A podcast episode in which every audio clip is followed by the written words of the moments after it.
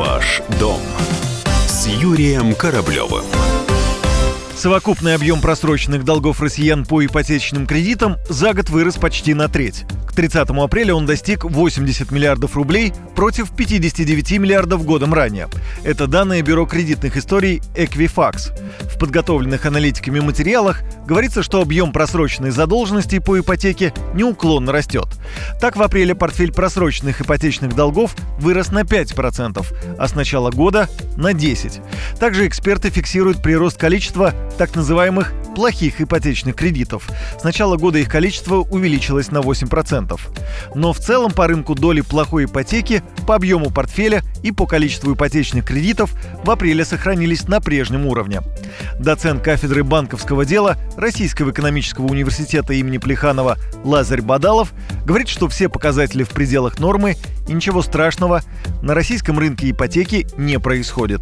Растет размер задолженности по ипотечным кредитам. Соответственно, увеличивается задолженность по ипотечным кредитам, увеличивается и просроченная задолженность. То есть это вполне нормальная ситуация. Здесь вопрос в другом. То, что в процентном соотношении просроченные долги остаются примерно на том же уровне, в районе 1%. Поэтому говорить о каком-то кризисе, о каких-то проблемах не стоит, да, потому что просроченная задолженность увеличивается пропорционально уровню общей задолженности по ипотечным кредитам.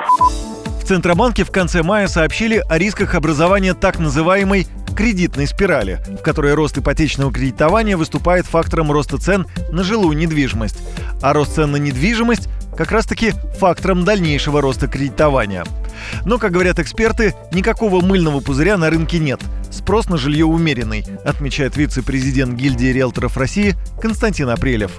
Роста доходов населения нет. Соответственно, покупательская способность не растет.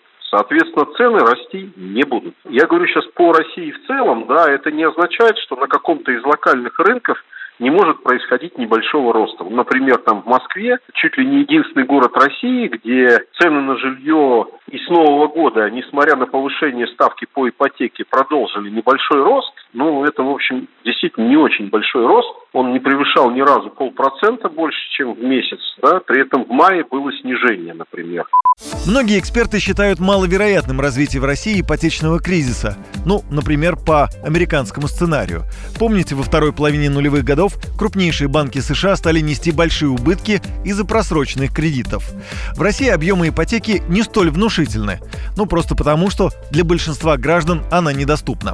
С другой стороны, даже для добросовестных и финансово устойчивых заемщиков справляться с ипотекой сложно, поскольку ставки по кредиту в несколько раз выше западных, реальные доходы в последние годы только сокращаются. Ваш дом с Юрием Кораблевым.